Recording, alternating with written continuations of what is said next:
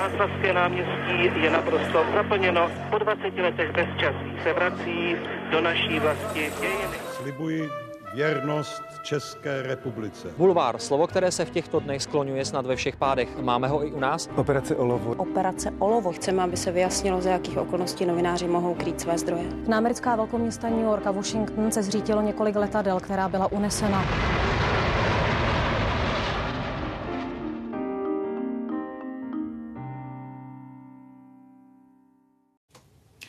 Vystudovala pražskou žurnalistiku, s novinařinou začínala v Lidových novinách. Po třech letech v roce 2004 nastoupila do týdeníku Respekt, kde pracuje dodnes. Píše o politice, ale také o menšinových tématech a otázkách ženských práv či sexuálním násilí v Česku i v zahraničí. Za jeden z vrcholů svojí novinářské kariéry považuje rozhovor s Václavem Havlem. Hostkou dnešního backgroundu je Silvia Lodr. Dobrý den. Dobrý den a děkuji za pozvání. Díky, že jste přišla. Tři generace, tři klíčové etapy české novinařiny s těmi, kteří jsou a byli u toho. Speciální podcastová série pořadu Newsroom ČT24. Generace. V jednom z vašich komentářů, který jste psala minulý rok, vzpomínáte na debatu v poslanecké sněmovně na téma ženy v médiích. Eh, vy píšete, že jste tehdy měla poměrně jasný názor, že když žena chce, do novin se dostane a uspěje. Nejde přece o pohlaví novinářů, ale o jejich schopnosti. Eh, co byste na téhle diskuzi řekla dnes? Dneska bych eh, si sama sobě udělala klíčenku, jak se říká na sociálních sítích. A vlastně ten, ten můj komentář, který jsem psala, který mimochodem eh, je ukázka z mojí připravované knihy, pozor, reklama, která vyjde teďka na jaře, tak vlastně má dokumentovat, jak moc se může změnit váš pohled na nějaké téma v čase. Jo? Že vlastně to je jako 20 let zhruba, eh, kdy jsem byla na té debatě a myslela jsem si tyhle věci. A eh, jako zjevně jsem ten svět eh, vnímala jako velmi jinak, než jako vnímám teď jak vnímám různé prostě strukturální problémy, nejrůznější věci právě související s postavením žen a, a jak moc jsem se vlastně posunula, uh, posunula vlastně jako za tu dobu. A zároveň je to taková jako podaná ruka lidem, kteří vlastně mají uh, podobný pohled jako stále, který vlastně ta podaná ruka říká jasně, když člověk úplně až tak jako do detailu nestuduje nějaký téma, tak si prostě o něm může něco jako myslet, ale pak když se do něj ponoří a něco si o tom přečte a začne o tom jako systematicky psát, tak třeba zjistí, že ty věci jsou vlastně trochu jinak. No a u vás to byl teda víc graduální posun, nebo přišel třeba nějaký momenty v rámci vaší kariéry, kdy jste si takhle přehodnotil vlastně ten svůj pohled? Spíš jako graduální, jako postupný. Eh, vlastně s tím, jak já jsem do toho tématu začala postupně pronikat, jak jste vlastně říkal na úvod, já jsem na začátku eh, své novinářské práce hodně psala politiku, ale když se potom dívám zpětně a vybavím si už i nějaký texty v Lidovkách, tak jsem postupně začala jako pokrývat témata právě třeba typu sexuálního násilí nebo, nebo obtěžování vzdělávání nebo různé věci související třeba s trhem práce. A začala jsem si všímat toho, že, že ty témata tady skutečně jsou nikdo až tolik se jim nevěnuje, ne, nebo lépe řečeno, nebylo to tak, že by jako zcela nikdo se jim nevěnoval, ale jako nejsou, eh, nebyly často vnímaná eh, tahle témata jako, jako nějak klíčová a už vůbec ne jako politická. Přitom jako vlastně víme, že, že všechny ty témata prostě eh, jako do nějaké míry s tou politikou souvisejí. A jak jsem jako postupně ten záběr svůj rozšiřovala, psala jsem o dalších a dalších tématech, přečetla jsem si nějaké knihy, mluvila jsem s různými experty, vlastně jsem do toho jako pronikala, tak postupně postupně jsem jako tu svoji optiku a ten svůj zájem a tu svoji nějakou jako citlivost k nějakým otázkám jako mm, poopravila nebo prostě změnila. A teď si představím ty raná dvoutisící léta, přijdete na poradu s takovýmhle tématem. Jakou to mělo odezvu? Tak v Lidovkách, uh, myslím si, že když jsem přišla prostě na poradu s tím, že napíšu o tom, že nějaký výzkum o znásilnění, kde jsou nějaká data, něco to jako ukazuje, tak uh, tam asi nebyl jako problém. Bylo to prostě jako spravodajský text, zpráva o tom, co se jako nějak stalo. Potom vlastně víc takový ty uh, věci uh, trendovější, nebo že, že se chce prostě jako víc ponořit, dát větší prostor něčemu, tak to už jsem potom navrhovala třeba v Respektu. A, a jakkoliv Respekt je jako vlastně velmi citlivý k nějakým právě okrajovým tématům, který, nebo t- takhle, tématům, které jsou důležitý pro nás a jsme v tom ve shodě, ale třeba v tom mainstreamu nejsou až tak uh, jako jim věnovaná pozornost, tak, eh, tak přestože byl jako velmi citlivý a, a vycházejí tam určitě jako kdyby zajímavý feministický texty jako dávno předtím, než vůbec někdo se odvážil eh, vyslovit feminismus nahlas, tak eh, je pravda, že on, některá ta témata mi jako chvíli trvalo přesvědčit kolegy, že bychom se tomu prostě měli věnovat a že to, že to není nějaká úplná fantasmagorie, že se to jako reálně děje. A, ale ten, ten důležitý efekt je vlastně ten, že nakonec, nakonec ty témata jsem psala, ten prostor jsem na ně dostala, myslím, že jako v nadstandardní míře. Takže to ukazuje, že přestože třeba stejně jako já tehdy, že před těmi 20 lety ty věci vnímáte nějak, tak pak, když si jako vyslechnete ty argumenty, nějak si v klidu vlastně o tom promluvíte, tak, eh, tak vidíte, že to téma jako reálně existuje, jenom prostě není příliš zvykem v Česku se o něm eh, jako bavit a psát o něm. Zmiňovali jsme ty lidové noviny, ve kterých jste začínala. Když se zpětně podíváte na ten, řekněme, váš začátek kariéry vlastně na pomezí miliony a trošku jsme to naznačili, když jsme se bavili předtím, že přece jenom to byla taková turbulentní éra, něco se měnilo. V čem to bylo podle vás specifické začínat právě v tou dobou v takovém hledeníku? Hmm. Já vlastně, když jsem se měla, tak já jsem si uvědomila, že já ten můj začátek mám jako ještě dřív.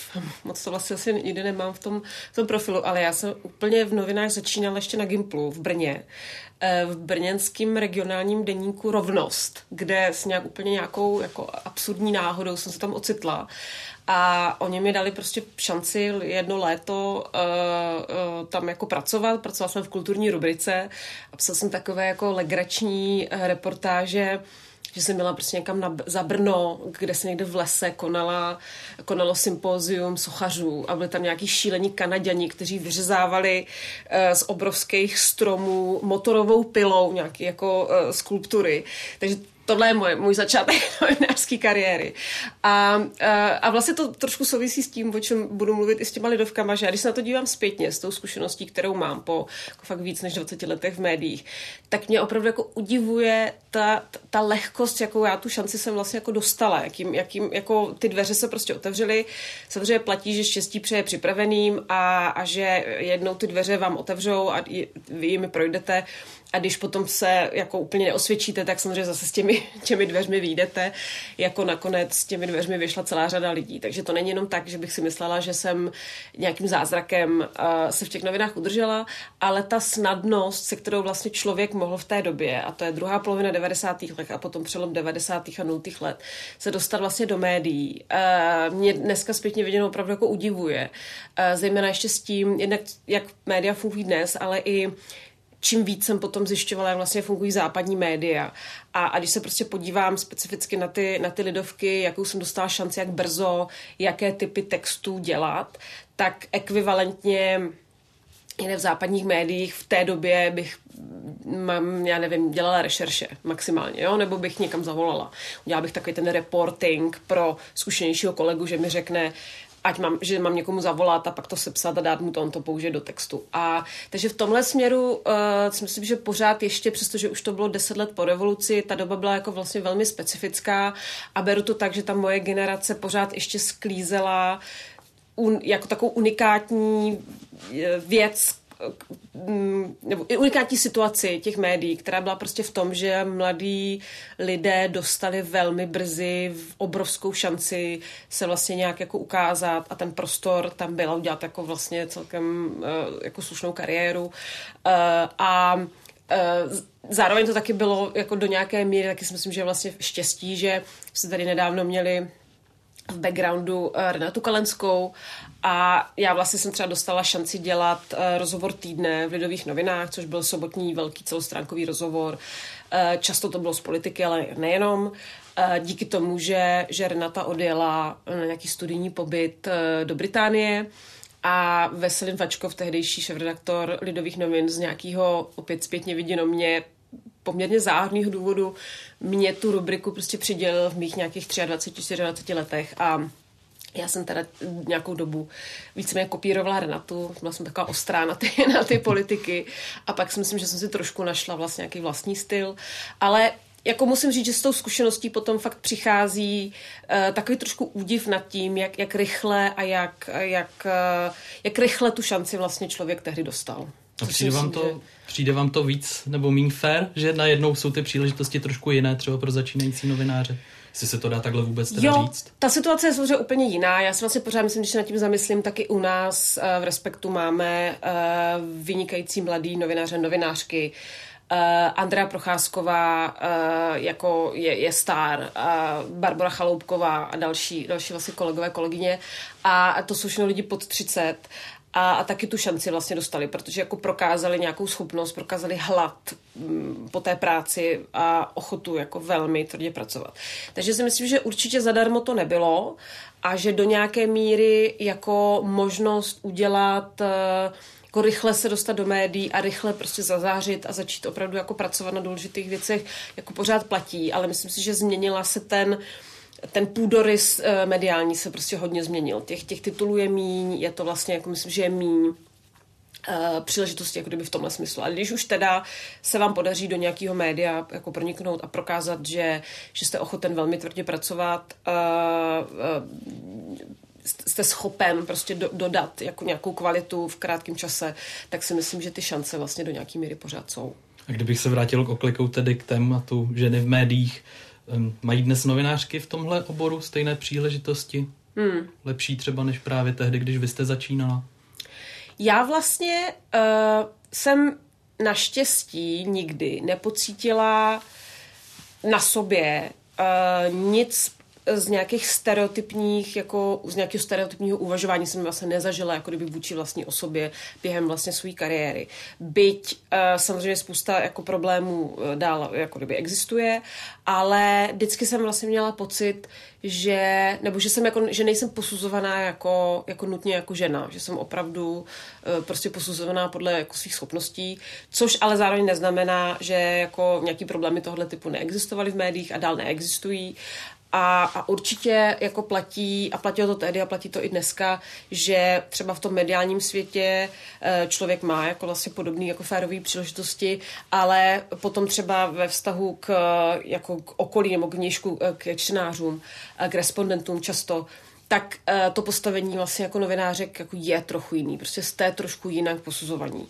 Zejména tou veřejností, což se potom projevuje na nějakých třeba reakcích, které vlastně jako dostáváte, což je moje velký téma, protože si myslím, že tam se to projevuje opravdu jako markantně a, a je, to, je to taková situace, která vám může tu práci jako vlastně velmi znepříjemnit. Takže uvnitř té redakce vlastně jako cítíte, že jste jako že plnoprávný člen prostě redakce, máte jako stejné příležitosti, jste posuzovaný jako velmi podobně, ale potom jako co se týče nějakých jako vnějších jako ryby reakcí na vaši práci, tak uh, je to jako velmi nepříjemné, je to tak, že hodně se o tom mluví, jsou to vlastně věci, které jsou je to jako hodně osobní, je to hodně o tom, jak vypadáte, je to hodně jako sexualizovaný v úzovkách, což znamená, že ty ty nejrůznější jako nadávky a zprostý maily, které vám chodí, který naprosto stejně chodí uh, mužským kolegům, ale jako málo kdy u nich se řeší Uh, kolik jim je, uh, jestli jsou v nějakém vztahu, jestli mají děti, kolik jich mají, jestli se o ně řádně starají.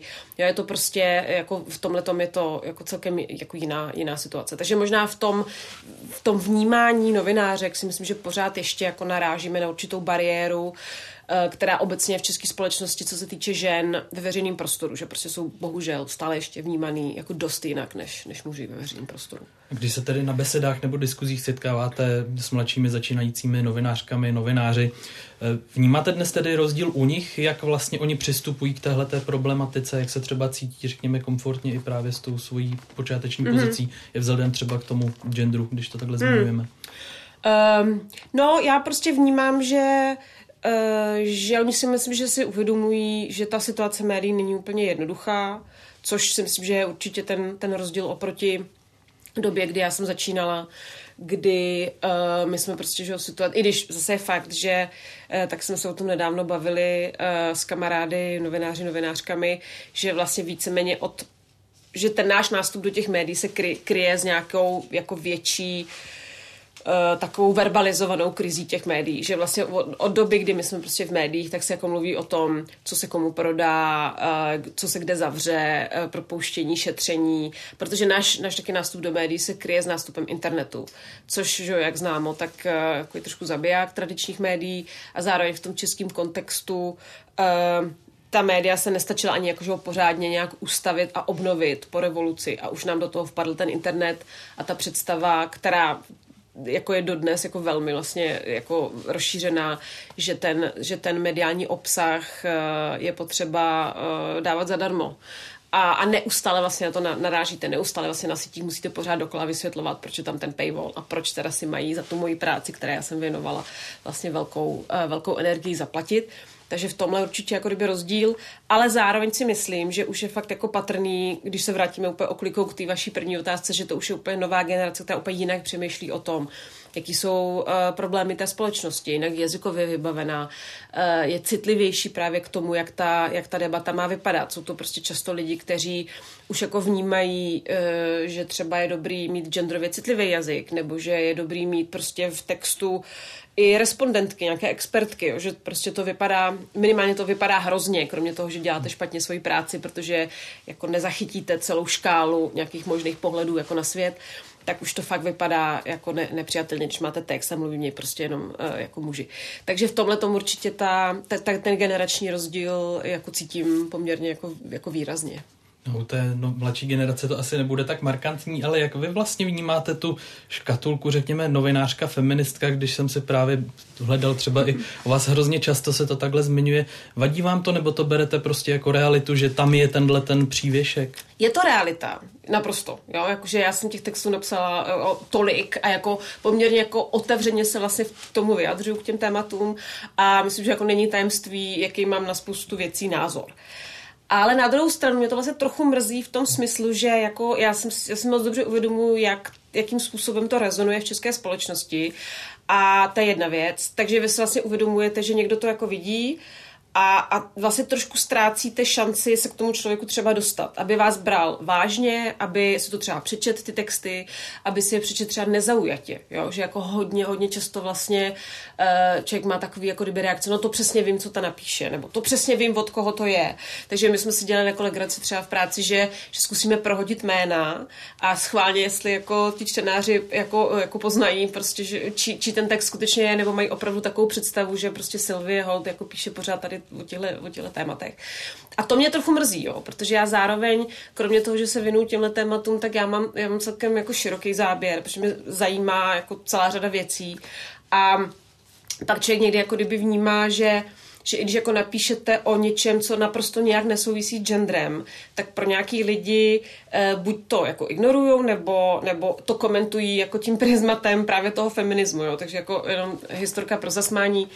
Promiňte, a když jste si dělali tenhle ten průzkum, co vám vyšlo? Četlo no, se to třeba víc, když... Nakonec to... jsme ho nedělali, no, ale bylo to vidět v těch reakcích, že když někdo napíše něco feministického, tak v těch reakcích se, se třeba objeví No tak to je, jak kdyby to úplně psala Sylvia Lauder. To vůbec nech, co, nevím, proč tam máte tuhle autorku, to je, jak kdyby to psala Sylvia. Jakože, jakože stejně se to zase znova vrátí k vám, vlastně, jo.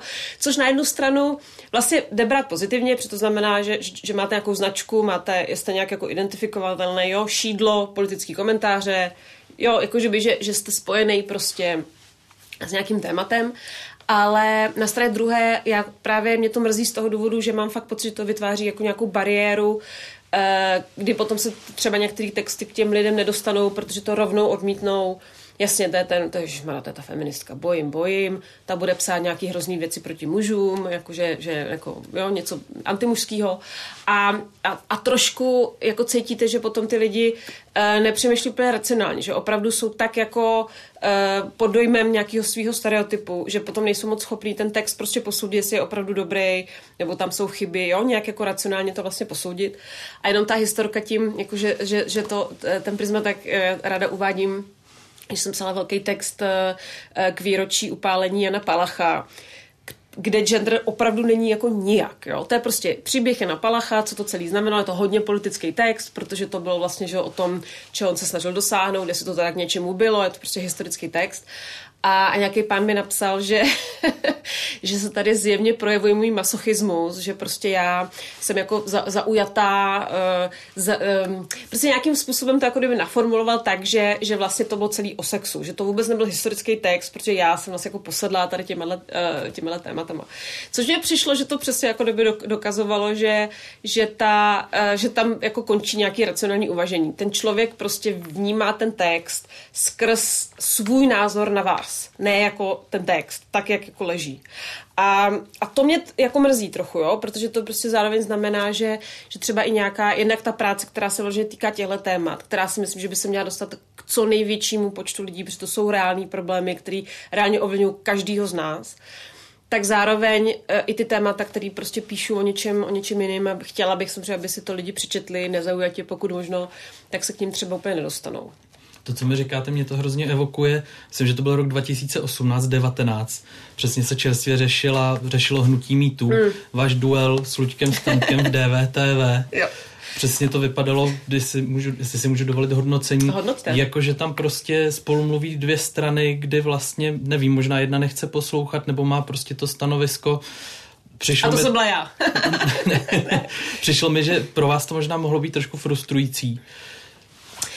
Já myslím, že zpětně viděno, ten, ten duel byl vlastně uh, jako dramaturgicky neúplně zvládnutý, což uh, teď nemyslím úplně nutně jako kriticky k DVTV, já jsem byla ráda, že jsem dostala ten prostor, ale já myslím, že ten hlavní problém vlastně toho duelu byl v tom, že, že se sešli dva jako aktéři, kteří vychází z úplně jiných pozic a z úplně jako kdyby jiného zaměření.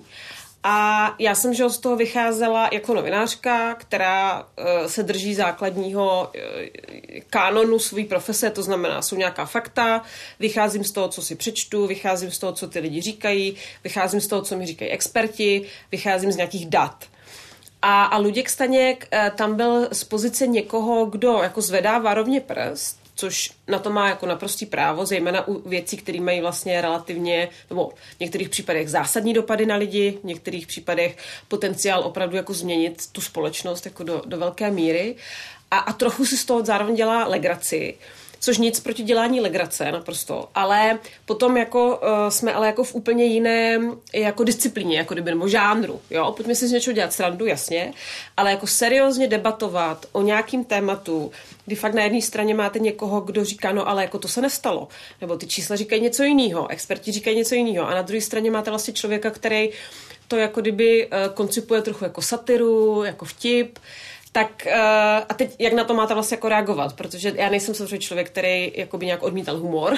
já jsem velmi pro humor, jak říká pan Halík. A, ale jako zároveň moje úloha to nebyla, že jo? Moje úloha byla vstoupit do té debaty, která už tehdy, a pořád to bohužel myslím trvá, která už tehdy byla jako velmi iracionální a velmi pod vlivem emocí a opravdu jako strašně moc lidí, kteří se k tomu vyjadřovali, tak si jako nepřečetli ty statusy, nepřečetli si ty texty, které vlastně vycházely v té Americe a nepřečetli si, opravdu nebyli seznámeni s tou, s tou realitou sexuálního násilí v Česku, sexuálního obtěžování v Česku.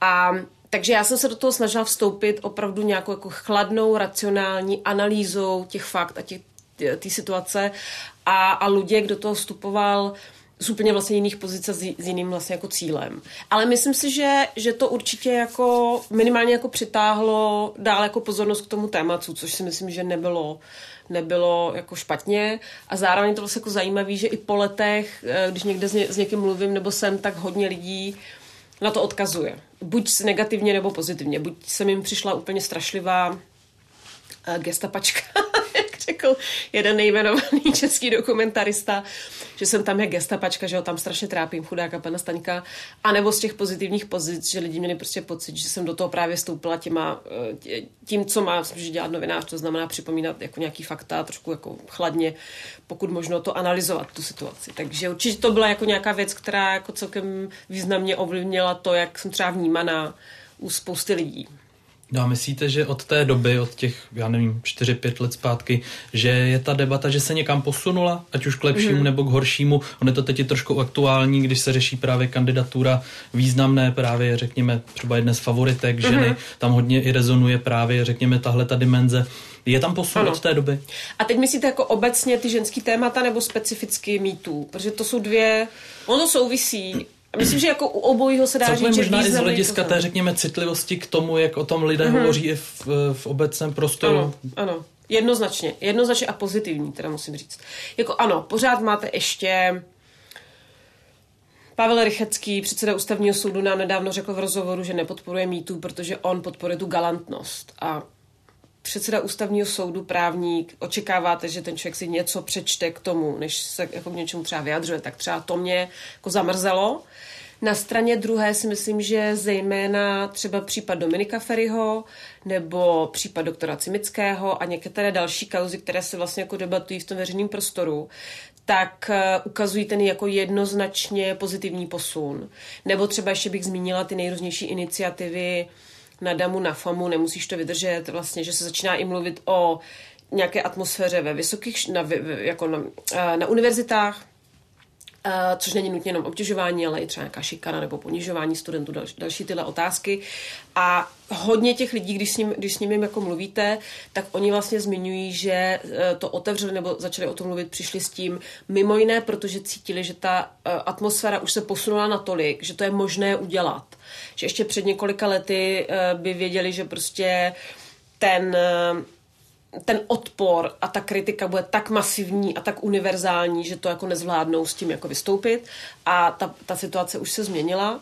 A co se týče obecně těch žen, tak já jsem vlastně o tom teďka uh, psala článek jako minulý týden, kdy já si myslím, že jednoznačně se co si jako posouvá, protože není to jenom teda Danuše Nerudová, ale když se podíváte na posledních několik, několikero voleb, to znamená sněmovní, senátní, komunální, tak ve všech se do těch jednotlivých eh, politických orgánů vlastně dostal jako rekordní počet žen.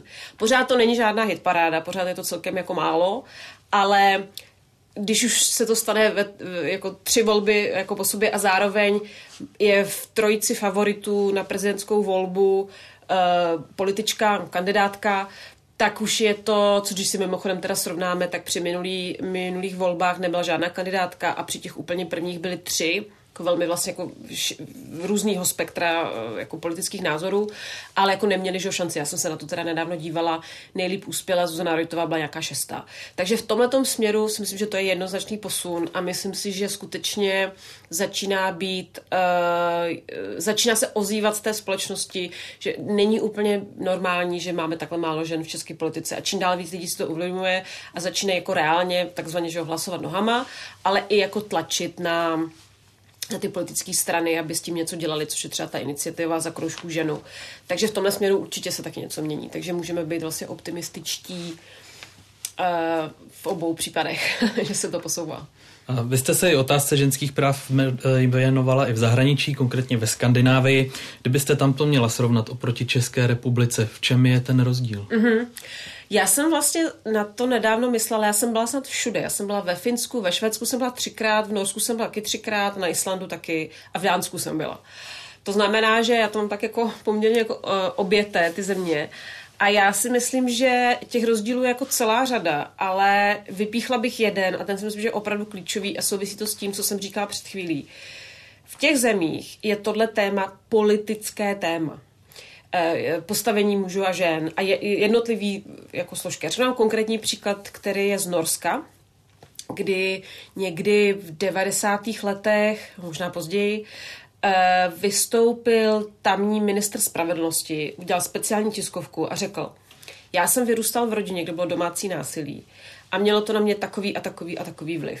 V Norsku je x procent, eh, v x procentech domácností se děje něco podobného. Tady máme studie, které říkají, kolik nás to stojí peněz jako, jako společnost, že to musíme řešit, což je uh, díry v produktivitě práce, uh, práce policie, práce soudů, zdravotní péče, to je obrovská psychiatrická péče, to jsou obrovský náklady. A Eh, zároveň není možné, aby takhle velká část norské společnosti žila v těchto těch podmínkách. Není možné, aby jsme tolerovali, že ve společnosti se jako týrají lidi a má to jako základní, zásadní prostě dopady nejenom na ně, ale třeba na jejich okolí, eh, na jejich děti. Jo? To se taky třeba ví díky třeba právě eh, norským výzkumníkům, že i když jste jako dítě, kterému se v úzovkách jenom děje to, že sleduje domácí násilí mezi rodiči, tak pak má vyšší pravděpodobnost, že se v podobné situaci ocitne v dospělosti, ale taky má jako ohromný, to už taky dokázano výzkumně, eh, riziko eh, nemocí, ale i třeba nemocí, třeba kardiovaskulární onemocnění, který si moc s tím jako nespojujeme, ale jsou už na to celkem eh, jako výzkumy, které to vlastně dokládají. A ten ministr udělal vlastně jako dvě věci. Svým osobním případem, příkladem jako ukázal, že, že tyhle problémy jsou v nejrůznějších vrstvách jako společnosti a tím, že udělal jako speciální tiskovou konferenci a potom jako spustil nejrůznější programy, tak vlastně řekl, tohle je důležité politické téma a je nutné to řešit. A to si myslím, že je základní rozdíl mezi skandinávskými zeměmi. Těch rozdílů je celá řada a tohle je jeden jako velmi výrazný. Že já vždycky říkám, že dokud eh, nevystoupí ministr vnitra a neřekne, je nepřijatelné, nepřijatelné, že podle různých nejrůznějších odhadů v České republice dojde až k 20 znásilněním denně. A jako k soudu se dostane jako stovky, stovky případů. A 40% z těch případů, i kdy ten soud konstatuje, že ten čin byl spáchán, že ten pachatel je opravdu vinný, tak končí podmíněným trestem. Což já opakuju znova pořád dokola, ale myslím, že je fakt důležité to neustále zdůrazňovat. Uh, taky jsem o tom psala opakovaně, mám o tom kapitolu v knize, že uh, i případy, kdy třeba šlo o znásilnění dítěte předškolního věku, nebo šlo o případy, kdy uh, jako tam bylo opravdu brutální násilí třeba ve vztahu, tak ten člověk prostě nejde do vězení. A dokud ministr vnitra nebo ministr spravedlnosti nevystoupí na tiskové konferenci a neřekne, není možné, žít, že žijeme v zemi, kde člověk, který znásilní sedmiletý dítě, nejde do vězení. A není to až tak neobvyklý, s tím musíme něco udělat. Tak dokud se to nestane, tak eh, samozřejmě jsou nejrůznější tlaky, jsou tlaky ze společnosti, máme tady celou řadu skvělých neziskové, které se v tom angažují, pomáhají těm obětem, ale jako lobují v té sněmovně. I v té sněmovně je trochu vidět, že se to jako mění. Někdy loni byla speciální schůze právě k problematice znásilnění a tam bylo jako vidět, že hodně tam vystupovaly třeba poslankyně tam bylo fakt vidět, že to začíná rezonovat, že to, někdo, že to považují za důležitý téma. Promiňte, Ale dokud... to, to, co zmiňujete no. právě, přesně tahle ta témata, to otvírání těchto těch citlivých témat, eh, je to třeba i něco, co právě v těch skandinávských zemích se nebojí třeba více otevřít i ta mainstreamová média? Mm-hmm. Vnímáte i tam ten Určitě. rozdíl? Určitě, jo. Eh, berou to prostě vážně, berou to jako, jako vážný problém, který je potřeba věnovat pozornost a je potřeba, a on to jako souvisí, jo. Pokud minister spravedlnosti uspořádá tiskovku a řekne, toto je opravdu důležité téma, tak to potom logicky převezmou média, protože média do, do značné míry odrážejí to, co politici zvedají jako, jako důležitý téma. Že jo? Prostě rozpočet, všichni se shodneme, že samozřejmě rozpočet je naprosto klíčové téma, eh, řeší ho politici a řešíme ho my v médiích. Ale, uh, takže samozřejmě tam se můžeme bavit o tom, uh, kdo to má udělat jako dřív, jo? že samozřejmě můžete tlačit z médií na politiky, proč to neřešíte, oni na to můžou reagovat, anebo to může jít opačným směrem, že, ta, že ty vrcholní politici to začnou zvedat a potom v reakci na to uh, se tomu začnou jako důkladně věnovat prostě mainstreamová média. Ale tady něco takového, jako že já nevím, se objeví titulek, kde je prostě příklad tvrdého sexuálního násilí přirovnán třeba k hrádkám, to by se tam asi nestalo. Ano, nebo třeba sex s dítětem. Hmm. Jo, já zase nechci jako vypichovat, já vím, za jakých podmínek vznikají hmm. mm, uh, články, sama jsem v tom prostě, že se pohybuju, vím, že ty tlaky jsou šílený, máme čím dál víc práce jako novináři, takže já se nechci jako, nechci zoomovat na nějakou jednu nešťastnou formulaci, ale je spousta věcí, které prostě právě, když už potom tu citlivost získáte a podíváte se na to, tak, eh, tak jako vidíte, že, že takhle by se o tom psát neměl. Není možný mít sex s dítětem, to není sex, to je znásilnění. Vy nemůžete mít sex s dítětem, to je jako faktický nesmysl. Jo? A, takže jako uh, určitě si myslím, že to je jedna z věcí, která Uh, si myslím, že je fakt velká, velký rozdíl v těch zemích, protože v té Skandinávii je to, to je téma, to je prostě uh, hlav, jedno z hlavních společenských témat a oni prostě chápou, že to nejsou nějaké že v té české debatě často cítíte, že je to tak braný jako taková nějaký výmysl nějakých trošku zvláštních lidí, kteří si někde tam jako na okraji e, se věnují něčemu, co není moc důležitý, což třeba vidíte, že v souvislosti s válkou na Ukrajině, kdy jako hodně rezonuje, jako teď nemáme čas řešit eh, rozdíl v odměňování mužů a žen, teď musíme řešit tu válku ale rozdíl v odměňování mužů a žen je jako celospolečenský zásadní uh, problém, který má dopad na všechny, zejména při tom, že máme energetickou krizi a inflaci. Jo? Samozřejmě, když, je, když jako neřešíte neferový odměňování a nastane ekonomická krize, tak to je téma, který souvisí s ekonomickou krizí. To není nějaká okrajová věc, která s tím nějak nesouvisí.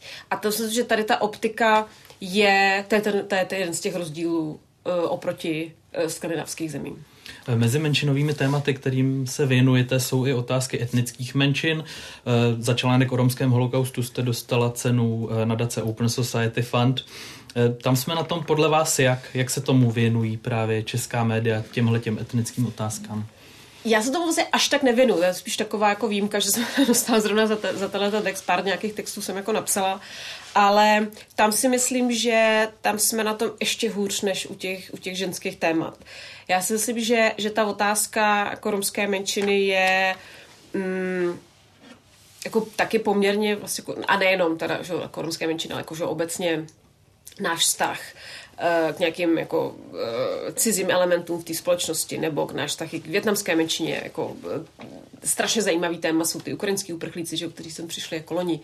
Ale já si myslím, že tam taky ta, že jak říkáme, ta citlivost k tomu, že že třeba specificky romská menšina je systematicky diskriminovaná ve všech myslitelných ohledech jako jejich jako působení nebo života. I tam, kde Eh, kde nás to třeba na první dobu nenapadne. Typicky jeden příklad je třeba přístup ke zdravotní péči. To je třeba věc, o které se moc jako nemluví, ale upozorňovala na to ombudsmanka Anna Šabatová, když ještě byla ombudsmankou. Teď máme ombudsmana, který říká, že nic jako diskriminace nikoho se v téhle zemi neděje. Tak to je trošku třeba problém.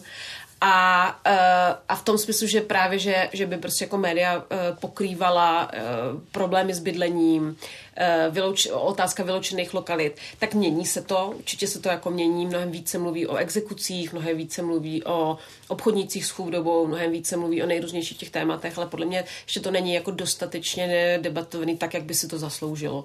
Protože když jsme že mluvili i o těch reakcích, tak, tak na ta feministická témata přicházejí vyhrocené reakce, ale specificky třeba, když jsme psali v Respektu hodně Myslím, že jsme byli jedni z prvních, kteří o tom vůbec psali v českých médiích o e, koncentračním táboru lety, tak e, pokaždý, když o tom napíšete, a i to ten text, který se zmínil, za který jsem dostala tu novinářskou cenu, tak ty reakce jsou jako extrémní. Extrémní, protože prostě strašně lidí má pocit, že to vůbec se o tom nemá mluvit. To je něco, co jako nemá absolutně být jako téma k hovoru a už vůbec ne s nějakou s nějakým jako vstřícným potónem, kdy opravdu jako popíšete, uh, že se nějaká diskriminace jako reálně děje uh, v té společnosti. Ta citlivost je úplně jako kdyby jinak, jinak vlastně nastavená.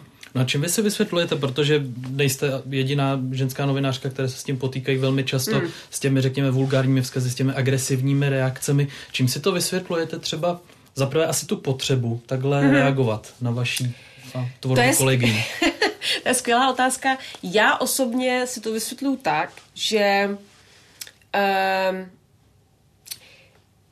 lidi velmi často mají jako velmi jasné představy o tom, jasně jako genderový představy, o tom, jak se má chovat správná žena, jak se má chovat správný muž, jak jako vypadá jako to ženství, jak máte jako kdyby naplňovat to ženství. A myslím si, že v české společnosti je to, je to opravdu hodně, hodně jako spousta lidí to má opravdu jako jasnou, dan, jasně danou představu. A v momentě, kdy do té představy nesedíte, tak jim to nějakým způsobem jako vadí. Nebo nějaký je to, tam jsou nejrůznější škála jako emocí nebo, nebo, nebo reakcí. Buď je to nějak znejistuje, nebo je to znervozňuje, nebo jim to prostě jako vadí.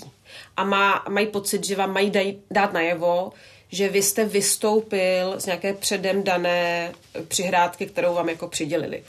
A myslím si, že v české společnosti je to tak, že eh, často lidi mají představu, že žena by neměla úplně dávat jako najevo svoje názory, neměla by si úplně někam spát jako do veřejného prostoru, neměla by se jako chovat určitým způsobem, oblékat se určitým způsobem.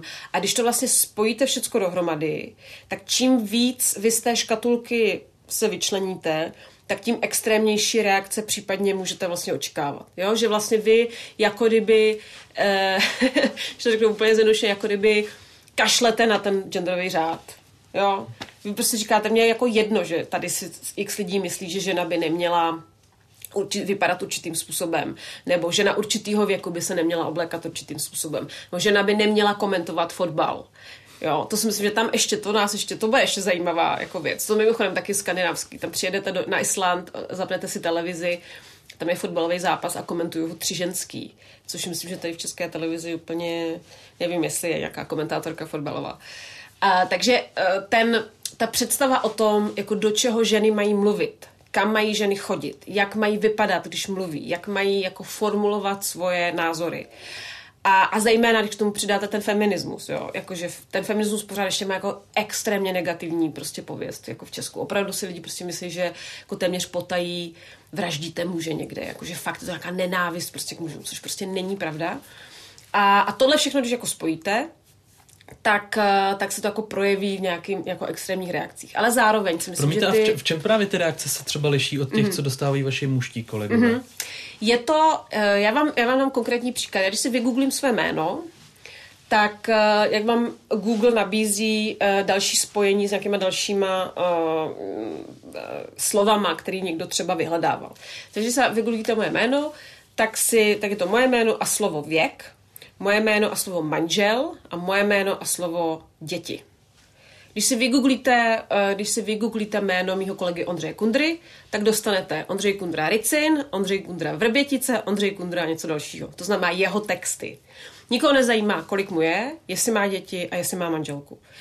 Ten, ten fokus je na jeho práci. Kdežto velmi často u těch, u těch žen ten, uh, ta pozornost je věnovaná uh, jejich osobním životům, tomu, jak jako vypadají a tomu, jakým způsobem se třeba právě jako kdyby jako projevují. Jo? To znamená, že, nebo vám dám další příklad, uh, mimo, když použiju znova Ondře, Ondřej Kundrovi naprosto chodí naprosto šílený vzkazy, výhrušky, vyhrožování smrtí, protože pokrývá prostě tématiku ruské dezinformační scény, hybridní války, jezdí na Ukrajinu a tak dále. Ale myslím, že Ondřejovi se nestalo nikdy, že by mu někdo napsal, že by ho měl hromadně znásilnit. Mm-hmm. Jo? Nebo že by mu někdo psal, uh, že teď vlastně nemůžu ani použít ty slova, jo? Že, uh, uh, že má problém si najít partnerku. Uh, že pravděpodobně nemá děti, protože jinak by psal, nepsal tyhle věci. Jaký má vztah s otcem, Ondřej? To se projev, jestli se to projevuje na jeho, na jeho textech. Nikdo neanalyzuje, co má na sobě uh, jaký má vlasy, uh, jak, jak byl, jo, jako jakým, třeba já mám často reakce na to, že moc gestikuluju, že prostě jsem příliš jako uh, v, v tomhletom. A ten, uh, ty výzkumy, které na tohle vlastně téma jako máme, to je osobní zkušenost, tak vlastně ukazují, že uh, ženy dostávají víc těchto reakcí a, dost, a jsou jako uh, jsou uh, sprostší, jsou jako vulgárnější a jsou, a jsem to vlastně jednou zmínila, jsou hodně jako sexualizované. Jsou, je tam prostě řeč o znásilnění, je tam řeč o tom, jak asi vypadá soukromý život těch lidí. Jsou tam nejrůznější prostě úvahy vlastně jako na toto téma. A lidi vám píšou své představy o tom, co by s váma rádi jako provedli. A to prostě se mým mužským kolegům jako neděje. Jo, to si myslím, že je ten, ten hlavní. No a když dostanete nějakou takovouhle reakci, co to, co to s váma dělá? Já si neumím představit, že by mě něco takového přišlo. Hmm. Neumím se ani představit, že to je něco, co člověk si jenom řekne, no tak je to na sociálních sítích, není to realita. Hmm. To, od toho se asi nejde takhle oddělit úplně. Vlastně je to téma, o kterém já celkem často mluvím, protože právě si myslím, že je důležité, aby se o tom mluvilo a, a zároveň uh, myslím, že různí lidé na to reagují různě. Uh, jsou určitě typicky tady, že jo, Nora Friedrichová, ta zmiňuje, že prostě hold, to patří to k té, té práce, že se na to nějakým způsobem zvykla za ty roky, což já se jako zcela respektuju. Já uh, jsem bohužel typ člověka, který se na to nezvykne nikdy a myslím si, že je nutný to jako kdyby zmiňovat, protože Uh, každý jsme jako že jiný a máme na to jako nejrůznější, nejrůznější prostě jako reakce a mě, mě je toho fyzicky zlé, když to vám řeknu úplně upřímně. A ne, nejsou to jenom sítě, je to i, a to si myslím, že je novinka v poslední době, že to přelévá do jako fyzického světa. Že mně se prostě stalo za posledních teďka několik let, třikrát, čtyřikrát, nebylo to nic jako masivního, ale když mě to jako velmi zasáhlo, že mě někdo oslovil na ulici nebo na nějaké akci a, a velmi jako nevybíravě mi teda sděloval, co si o mě myslí. Uh, byli to vždycky teda muži a třeba v jednom případě ten člověk měl přes dva metry, a, a křičel na mě opravdu jako, z, z, jako velmi jako blízké jako vzdálenosti a až do takové míry, že si toho někdo další všiml a začali tam jako lidi zasahovat, řekl mu, ať teda, ať teda se jako vzdálí, jo? Nebo, nebo prostě jdete jenom tak po ulici, někdo vás zastaví a začne vám vykládat, že, že jste jako nebezpečný pro společnost a že by s váma někdo měl něco jako dělat protože škodíte lidem, jo? Že, jste jako nebez, jako, že, že jste jako nebezpečný. To znamená, že pro mě třeba osobně eh, je to jako extrémně nepříjemná součástí práce a uh, mám co dělat, je to jako, jako velká část té práce pro mě osobně. Znovu říkám, ne, nemusí to být takhle jako u každého. jak s tím jako naložit jak vlastně s tím nakládat, jak opravdu jako vědomě pracovat na tom, aby se vás to tolik nedotýkalo, aby vás to tolik nestresovalo, aby vás to tolik jako, na, na vás to nemělo takový vliv, ale bohužel vliv to na mě má. Řeší se to u nás adekvátně? Já si totiž vybavuji, že některé i státy evropské třeba i mají oficiální státní platformy, kam se mohou novináři obracet právě v případě takového obtěžování. Hmm. Asi to není přesně jenom věc, co si může vyřešit prostě sám novinář. Hmm. Řeší se to u nás adekvátně? Mě... Umíte si představit, co by se třeba s tím právě mělo zlepšit u nás?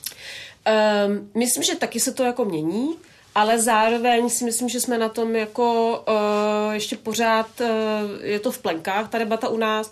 Znova to vlastně můžu dokumentovat na tady no, Noře Friedrichové v České televizi, o které jsem psala před několika lety, že té právě vyhrožuje někdo neustále a, a píše jí jako příšerné vulgární vzkazy.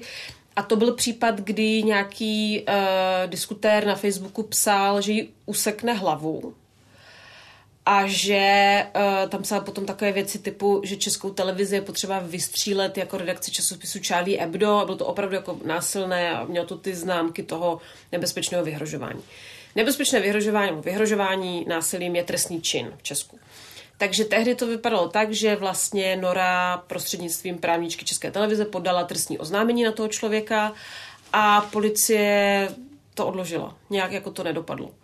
A těch případů eh, je vlastně jako kdyby celá řada, netýká, to, netýká se to samozřejmě jenom novinářů, ale vidíme třeba na případu známých dezinformátorů eh, Tušla a Čermáka, kteří byli že vlastně odsouzení nedávno, že i jako vlastně orgány činné trestním řízení už začínají brát tady ty výhrušky někomu nebo vyzývání k násilí proti někomu, už začínají brát vážně a už se to opravdu začíná řešit. Ale myslím si, že specificky třeba ten, ten případ, který jsem zmínila s Norou, tak eh, a tu zkušenost má celá řada jiných novinářů, že ty policajti vám prostě řeknou, a jako on opravdu jede, za, jako čeká před vaším domem, nebo eh, vlastně tam ten požadavek je, abyste dokázal, že ten člověk to opravdu myslí vážně, že vás jako opravdu chce zabít.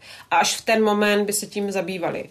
Ale znovu, my vlastně víme z nejrůznějších výzkumů, jak vlastně funguje dynamika toho vyhrožování, je, že vy vlastně nikdy nevíte. Vy jako nevíte, samozřejmě musíte to nějak posoudit, jestli teda skutečně eh, ten člověk jako eh, jenom tak plácá, napsal to deseti dalším lidem, nebo opravdu je to něco, že se nějak jako vyhrocuje nebo radikalizuje. Ale právě protože ta atmosféra v té společnosti se do nějaké míry vyhrocuje a ty sítě tomu pomáhají, tak si myslím, že by bylo potřeba to začít brát o něco víc jako vážně zejména, zejména právě u veřejně působících lidí, zejména u, no, u novinářů. Já bych se teď vrátil víc k vám a tedy k vašemu životopisu. To je dvě skoro desetiletí v Respektu. Hmm. Jak se za tu dobu změnil? No velmi, velmi. Uh, že vždycky je taková legrace ostatních novinářských kolegů si z nás jako střílet, že my máme ten týden na ten text, takže vlastně víceméně nic neděláme. Uh, že jak někdy ve čtvrtek odpoledne se tak jako velmi pozvolna scházíme v redakci, něco napíšeme a pak jako jdeme domů. Tak to nebyla pravda ani tehdy, ale rozhodně, eh, když jsem tam nastupovala, tak, eh, tak ta práce vypadala velmi jinak. My jsme opravdu psali výhradně pro ten týdeník a, a to byla náš že, hlavní jako fokus. Tehdy Respekt vypadal jako noviny, Což pak, když jsme potom přecházeli na časopisický formát, tak nám se nějaký lidi, že to je škoda, protože na těch novinách se skvěle sušily houby. A teď teda bohužel už nemají na čem sušit houby. A Uh, velmi si myslím, uh, byl v nějakém směru vlastně vyhraněnější v, v nějaké pozornosti jako k tématům. Je třeba jedna z věcí, který se taky všímá často, kterých si všímají někteří dlouholetí čtenáři, že jsme mnohem víc jako rozšířili záběr, že i píšeme o věcech, které eh, si jenom málo kdy dokázali představit prostě eh, v respektu tehdy eh, věci, které takové jako trendovější, společenštější, civilizační věci typu Dávám jeden příklad, třeba loni jsem psala text o tom, že uh, lidi mají problémy se soustředěním a co to znamená, jak to zlepšit, je tam nějaký rady, jo, vlastně typ textu, který asi těžko před 20 lety by si někdo uměl v respektu představit, protože právě psal výhradně o politice, výhradně o nějakých jako opravdu vážných tématech. Takže to je třeba jedna věc a druhá věc je samozřejmě určitě ta, že fungujeme prostě uh, zároveň jako online dost, že skutečně už neplatí tam ten rytmus uh, týdenní už dávno prostě neplatí, už je tam jako jistá míra uh, tlaku na to, abychom pokrývali to dění tak, jak se děje. A takže Jarda Spurný hnedka včera psal o rozsudku nad Andrejem Babišem. Jako opravdu nečekáme do pondělí, aby, abychom to napsali do printu. To už prostě ta situace je úplně jiná.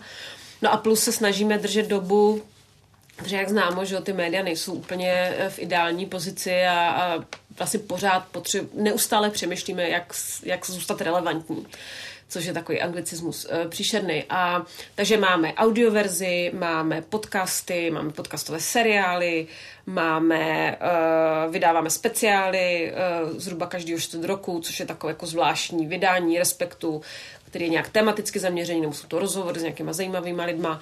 Že vlastně my se snažíme jako co nejvíc pokrýt všechny možné jako platformy i formální, abychom byli co nejvíc prostě zastoupení v tom veřejném prostoru, abychom nabízeli ten obsah jako i lidem, kteří třeba eh, by je samo o sobě nenapadlo si ten časopis koupit. Což jsou třeba klasicky že podcasty, když to uh, jako jenom zmíním, což prostě na Spotify, Spotify si pustíte podcast, jako dovíte se tam hodně informací ale uh, pustíte si dva, tři a při pátým si třeba řeknete, jo, tak to třeba není úplně marný, co tam ty lidi dělají, asi jako ví, co dělají a jdete si, jdete si to koupit, jo, takže vlastně je to taková jako kombinace nejrůznějších jako nástrojů, který ty média jako využívají jako celosvětově, kterými se snaží nestratit čtenáři, získat ideálně nějaké nové. Já jsem si líbil, že vás nebudu teda zkoušet ze spletitosti mediálního trhu, ale Zkuste. Eh, Netflix, eh, Respekt nedávno zeštíhlil o několik stran, rostou náklady, klesá čtenost obecně printů hmm. celosvětově. Myslíte si, že má furt ten tištěný formát nějakou budoucnost? Eh, myslím, že my jsme v tomhle tom specifičtí, protože naši čtenáři, tak jak máme různé výzkumy, tak opravdu ten print mají rádi. A my jsme jako záměrně nedávno přidali křížovku, čemu se taky hodně lidi jako smáli, jako že co bude příště recepty. A my zcela vážně v respektu, hm, možná bychom mohli přidat nějaký recept. jako ta doba není snadná a děláte prostě to, co musíte, abyste jako, že, jako, jako přežili jako médium. Takže pro nás specificky neplatí to pro všechna média a určitě určené pro deníky, když si jako vybavíte, když jste naposled viděl člověka, který čte tištěný noviny, tak eh, já si snad nespomenu, kdy jsem naposledy viděla člověka, který čte tiš, tištění noviny. Ale u těch časopisů, myslím si, že a zejména, což souvisí potom třeba s tím textem, kterým jsem zmiňovala o tom, o tom soustředění, že e, zároveň roste chuť lidí, a taky zejména po pandemii, držet ten papír a číst ten papír. Že prostě my jsme tolik na těch telefonech všichni, tolik jsme na těch laptopech a vlastně vnímáme jako elektronicky, já to vlastně vidím i na sobě, jo? že já se vyloženě těším. Teď jsem třeba si pozměnila předplatný New Yorkeru, protože já čtu hodně těch věcí na svém telefonu a zjišťuju, že na tom telefonu jsem opravdu jako absurdní množství hodin denně a chci si trošku odpočinout, aby si ty oči odpočinout. Takže jsem si změnila předplatný a nechávám si posílat tištěný New Yorker. Uvidím, jak dlouho mi to vydrží, než mi tam nastane, než tam budu mít prostě hromádku ne, nerozbalených z, z toho obalu. Uh, to znamená, že uh, já si myslím, že ten print jako v nějaké formě přežije, ale asi bude jako výrazně prostě menší co do jako prodejů než, než byl eh, před 20, 30, ne, ne, než kvůli jako stolety. Protože prostě ta doba hold jako se mění v tomhle směru a proto právě, že nejenom my, ale proto právě celá řada jiných médií prostě promýšlí, jak to jako nastavit, to je zvýhodněný digitální předplatný, nemusíte nutně k tomu dostávat ten print, můžete to jenom, hodně lidí taky přemýšlí jako nad ekologickou stopou, jo. takže vlastně, když nechcete mít print, tak celý to vydání si můžete přečíst prostě u nás jako na stránce nebo ve čtečce, v, v Kindlu si to můžete přečíst. Takže vlastně těch, jakože my se vlastně snažíme právě jako vy, vybrat uh, tu ztrátu z toho printu jako kdyby někde jinde, ale jako to, co zmiňujete, určitě jako velké téma, protože energie zdražují, papír ohromně zdražuje, to řeší vlastně jako všichni. A když se podíváte na tu mediální krajinu, tak eh, jako českou, tak to není teda hmm. úplně, jako vlastně klesají víceméně všichni, jako neroste skoro nikdo. Ve smyslu třeba volných prodejů, jako na stáncích. U těch předplatných, kde to jsou právě že, různé, různé formy, i třeba to digitální, tak jako tam se jako daří nějakým titulům, ale jinak eh, zápasí prostě všichni, no. Bohužel.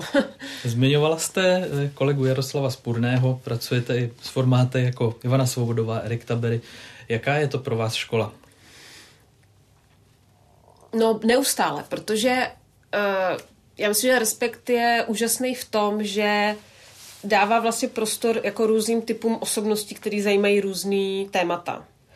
A, a my vlastně hodně dodržujeme eh, takovou zásadu, která si myslím, že není úplně běžná v médiích, a to ta, že eh, u nás až tak úplně není takové to rozdělení tematické, jako do nějaké míry jo, ale jako není to úplně jako striktně dané. Ale hodně se u nás dodržuje zásada, že lidi by měli psát témata, která jako baví. Když vložně někdo něco nechce psát, tak to prostě nepíše což někdy trošku komplikuje jako chod redakce a jako plánování, ale, ale, ale to je ta zásada.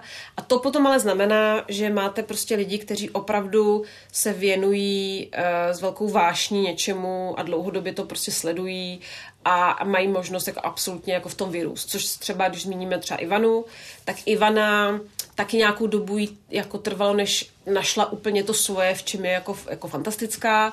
A Ivana je prostě jako famózní reportérka. Ivana je jako ne, má neuvěřitelný cit jednak jazykový, takže myslím, že třeba v televizi by úplně nefungovala Ivana, protože ona má jako jazykový cit, ona má cit pro uh, jako něco, co je hrozně těžce napsatelný, že jako, tak jako ironicky trošku něco komentujete, jo, což musíme s tím nakládat opatrně, protože samozřejmě ta reportáž jako něco hodnotí, ale jako neměla by až tak jako úplně, není to komentář. Ale Ivana má jako schopnost velmi jako jemně nenápadně, jenom, jenom tím, jak řadí věty nebo jak jako okomentuje, jakým způsobem někdo něco říká, jako fantasticky vystihnout tu podstatu toho, toho problému nebo toho fenoménu, který vlastně jako reportážně popisuje a zároveň je jako neuvěřitelně vytrvalá. Jo? Takže my, my říkáme jako z, z legrace, že když je nějaký téma, kde figuruje nějaká osoba, která je uh, těžce dosažitelná. Nerada mluví s lidmi nebo se někde schovává, tak my říkáme, nasadíme na to Ivanu, protože ta toho člověka prostě vypátrá a jako umluví ho k tomu, že nakonec on s ní skutečně jako bude mluvit a vytáhne z něho, jako kdyby to podstatný. Uh, Erik, který jste zmiňoval, zase člověk, který je jako fantastická analytická osobnost, uh, dlouhodobě, že ho sleduje politiku, uh, historii zná, jako má neuvěřitelné znalosti, neuv, jako já vlastně ho obdivuju, protože vede ten časopis 14 let, včera jsme to slavili. To je asi rekord, že? Uh, Za všech šéf redaktorů vlastně. Já mám pocit, že, že jo. No, já nevím hmm. třeba, jak dlouho byl uh, Petr Bílek v Reflexu, ale myslím, že to ne, nebylo jako tolik, jo? že prostě to bude jako rekord a je to, já si legraci, že Erik je prostě zeno, zenový mistr, protože ta, to vypětí je jako extrémní a je, toho, je to strašně moc práce, ohromná odpovědnost a on to vlastně zvládá jako ne, neuvěřitelně. Takže tam myslím, že co, co člověk v té redakci, tak opravdu jako osobnost ve svém vlastním nějakým smyslu. Jako nejsme, každý jsme jako trošku jiný, hodně jiný. A, a v, v respektu se často říká, že je taková sekta, že tam jsme tak jako, že si všichni jsme všechno to samý a že tak jako jsme takový semknutí. Ta druhá část je pravda, jako jsme semknutí, ale určitě nejsme sekta. Jako máme velmi uh, vyhrocený debaty o celé řadě témat. Uh, hádáme se, uh, občas tak řveme na sebe trochu. Uh, lidi různě dramaticky odcházejí, pak se vrací. Jako je to, je to místo, kde je spousta lidí, kteří jako mají jasný názor a nebojí se ho dát najevo a říct si ho navzájem. Takže v tomhle směru ten tým je jako fantastický a, a úplně jedna ještě poslední věc, to prostě myslím, že taky není úplně jako běžný, že vlastně víceméně všichni tam považuji za nějaký jako svoje přátelé, jsou to prostě lidi, se kterými nejenom nepracujete, ale hrozně rád s nimi jdete na pivo a, a je to jako opravdu jako zá, zábavný. To zábavný, je to příjemný, je to, je to jako radost tam pracovat. Takže v tomhle směru já to považuji za, za velký mm, privilegium. Zmínil jsem trošku i tu školu. Vy jste absolventka pražské žurnalistiky. Jak na ní vzpomínáte, bylo to, dalo vám to hodně, bylo vám to k něčemu? Hmm. Jsou třeba novináři, kteří tím prošli a říkají, že nejvíce jim dala až ta praxe. Jak vy to vnímáte?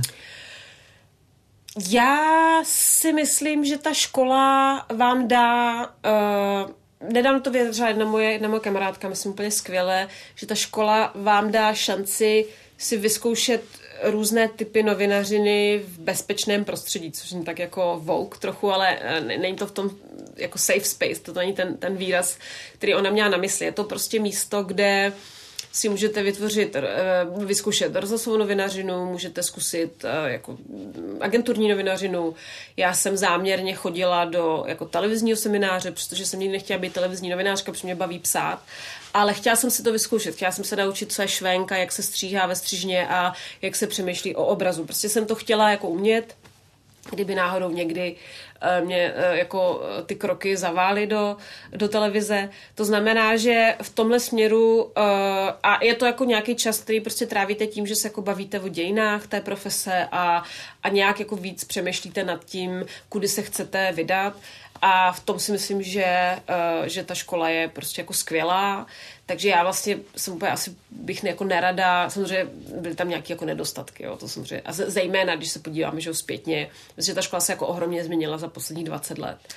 A uh, takže je to úplně jako jiný prostředí, ale uh, asi je potřeba taky přilížit k tomu, že hold jako humanitní a společenskovědní obory v téhle zemi se jako pořád ještě zpamatovávají z doby, kdy eh, jako víceméně buď neexistovaly nebo, nebo fungovaly v takové jako velmi vyprázdněné formalistické jako podobě. A to zejména, myslím, že platilo na o konci 90. nebo stále ještě to platilo o konci 90. let. Co byste dnes začínajícím, asi ale nejen novinářkám, ale i novinářům poradila do začátku novinářské kariéry? tak já jsem taková celkem drsná na ně. Když máme nějaký jako třeba studenty, tak já, já jim vždycky říkám, víte o tom, že to je umírající profesor. A oni se tak jako, trošku vykolí oči a já říkám, no, jako je potřeba to brát v potaz. E, jako nevstupují do oboru, který e, jako vzkvétá, jako extrémně se mu daří. Vstupují do oboru, který jako na tom není úplně dobře, který opravdu zápasí o přežití, zápasí o to, aby byl stále ještě jako brán vážně a zároveň s tou krizí se ještě znova jako víc a víc ukazuje, jak klíčoví vlastně novináři jsou pro tu společnost. Naprosto klíčoví a pro demokratickou společnost. To znamená, že uh, já jim jako radím, ať jsou připraveni na to, že to nebude úplně jako snadná cesta, což si myslím, že v tomhle, v téhle práci nebyla nikdy. Ta práce je proslaveně náročná, proslaveně stresující. A, ale zároveň uh, vlastně o to důležitější je, že uh, to chtějí dělat a o to důležitější, o to víc bychom je měli podpořit, protože prostě potřebujeme, potřebujeme další generaci novinářů a potřebujeme, aby někdo teď mě napadá jaký příšerný anglismus, aby někdo dál jako nesl tu pochodeň prostě téhle práce. A je skvělý, já mám jako vždycky hroznou radost, že někdo fakt opravdu přijde. Občas je to opravdu taková jako srážka. Nedávno jsem uh, reality s nějakýma očekáváníma, nedávno jsem třeba mluvila s jednou úplně fantastickou holkou, která má jako představu, že bude prostě fotografka na, na plný úvazek jako v deníku. A no tak jo, nebo, nebo někdo má představu, že bude divadelní recenzent v médiích. Protože byl v téhle zemi jako jeden nebo dva nebo tři divadelní recenzenti. Vlastně se smršťují ty redakce kulturní taky, jo? že to je, jako je to, je to prostě eh, ta, ta, ta představa a ta realita na sebe jako naráží. Myslím, že naráželi vždycky, jako vlastně v jakýmkoliv oboru, ale myslím si, že těch médiích jako speciálně to, to, ta situace prostě není, není snadná. To znamená, že tak trošku jako varuju, aby se, aby se připravili, že, že to nebude snadný, ale zároveň vlastně mám hroznou radost a vždycky jako využiju jakoukoliv příležitost jet na nějakou fakultu nebo mluvit s někým, kdo o tom uvažuje a, a pozbudit do, aby, aby do toho teda skutečně šel, protože potřebujeme mladý novináře. No a vy tuhle tu konkrétní zkušenost máte. A to je, co byste tedy začínajícímu novináři poradila, kdyby měl příležitost udělat rozhovor s politikem formátu Václava Havla? Mm-hmm. Jako jak ho má udělat, nebo co bych mu poradila? E, no, ať ho uděláš, jo. ať mě požádá. E, když člověk odmítne, ať požádá znova, nebo po třetí, po čtvrtý, ať to prostě zkouší nejrůznějšími způsoby. A, a když už ho teda dostane, se prostě hlavně pořádně připraví ať si, ať si přečte pořádně rešerše, ať si přečte víceméně maximum toho, co o tom člověku vyšlo, ať počítá s tím, že ten člověk pravděpodobně slyšel všechny možné otázky v nejrůznějších variacích, ať tam jako nenakráčí uh, s otázkou, kterou ten člověk prostě slyšel 30krát. To je jedna z věcí, která mě pořád vlastně jako drásá často u, u, u novinářů, když se ne, nepřipraví pořádně na, na, na tu práci svoji. A ať, ať prostě pořád myslí na to, což je možná, ono to působí jako, že to je taková přirozenost a taky to musíte trénovat po nějaké době, protože jsme jako přehlcení těma informacemi. A já myslím, že je strašně klíčový, aby, a zní to trošku jako kliše, aby prostě si novináři udrželi nějakou zvědavost. Prostě pokud v momentě, kdy zjistíte, že vás tak už nic moc jako nezajímá, tak jo, pff, to jsem taky psal, všechno už jsem viděl, všude jsem byl, tak myslím, že je čas odejít z médií, že to prostě, že přicházíte o něco, co je jako na té práci jako skvělý, že jako můžete objevit něco nového, můžete potkat někoho nového, můžete něco pochopit, můžete se dovědět nějakou věc, kterou jste nevěděl před týdnem, před rokem, můžete se někam sám posunout, jo? vlastně uvidět jako něco nového, být u, být u zrodu nějaké vědecké metody, nějakého vědeckého objevu, nějakého umění nového. To, to je vlastně v tomhle ta práce je jako fantastická, když o to přijdete, tak, eh, tak to je trošku vlastně jako důvod ke znepokojení. Takže eh, uhnat toho člověka, donutit toho, aby s váma mluvil, dobře se připravit, být zvědavý na to, co ten člověk říká a, a poslouchat ho. Dobře ho poslouchat. a kdybyste vy tedy měla ještě příležitost s Václavem Havlem dělat rozhovor, na co byste se ho zeptala dnes? No, to je zajímavá otázka. Je třeba strašně k tomu, čemu se já jako věnuju, že mě třeba hrozně fascinuje, zajímá, jak člověk, který měl takhle jako extrémní citlivost uh, k nějakým strukturálním problémům, k otázce lidských práv, měl vel, velkou citlivost k tomu, že můžou platit nějaké zákony, ale v reálu se jako nedodržují. Jo? Že Československo mělo ústavu a mělo svobodu schromažďování, ale jako v realitě se nic z toho nedělo. Volby byly kašírované. X těmi věcí. Naprosto jako s laserovou soustředěním jako vnímal, ale naprosto nechápal otázku postavení žen ve společnosti. Vůbec nechápal, o čem je řeč. O čem teda vlastně ty feministky jako mluví. Že teda tak. asi to není úplně jako dobrý, to postavení těch žen, ale jako mm, z pár nějakých vyjádření, který dal, tak moc nerozuměl, o čem vlastně jako mluvíme. A tady ten rozpor mezi tím, že někdo takhle dokonale vybaven pro to, aby chápal tohleto téma, ho nechápal, tak to je třeba jedna z věcí, která jako mě fascinuje a, a zpětně určitě, kdybych tu možnost měla, tak bych se ho tak bych se na to zeptala. Že byste se zeptala, jestli je tedy stále feminismus dada v Československu, Přesně v Česku. tak, mhm. přesně tak.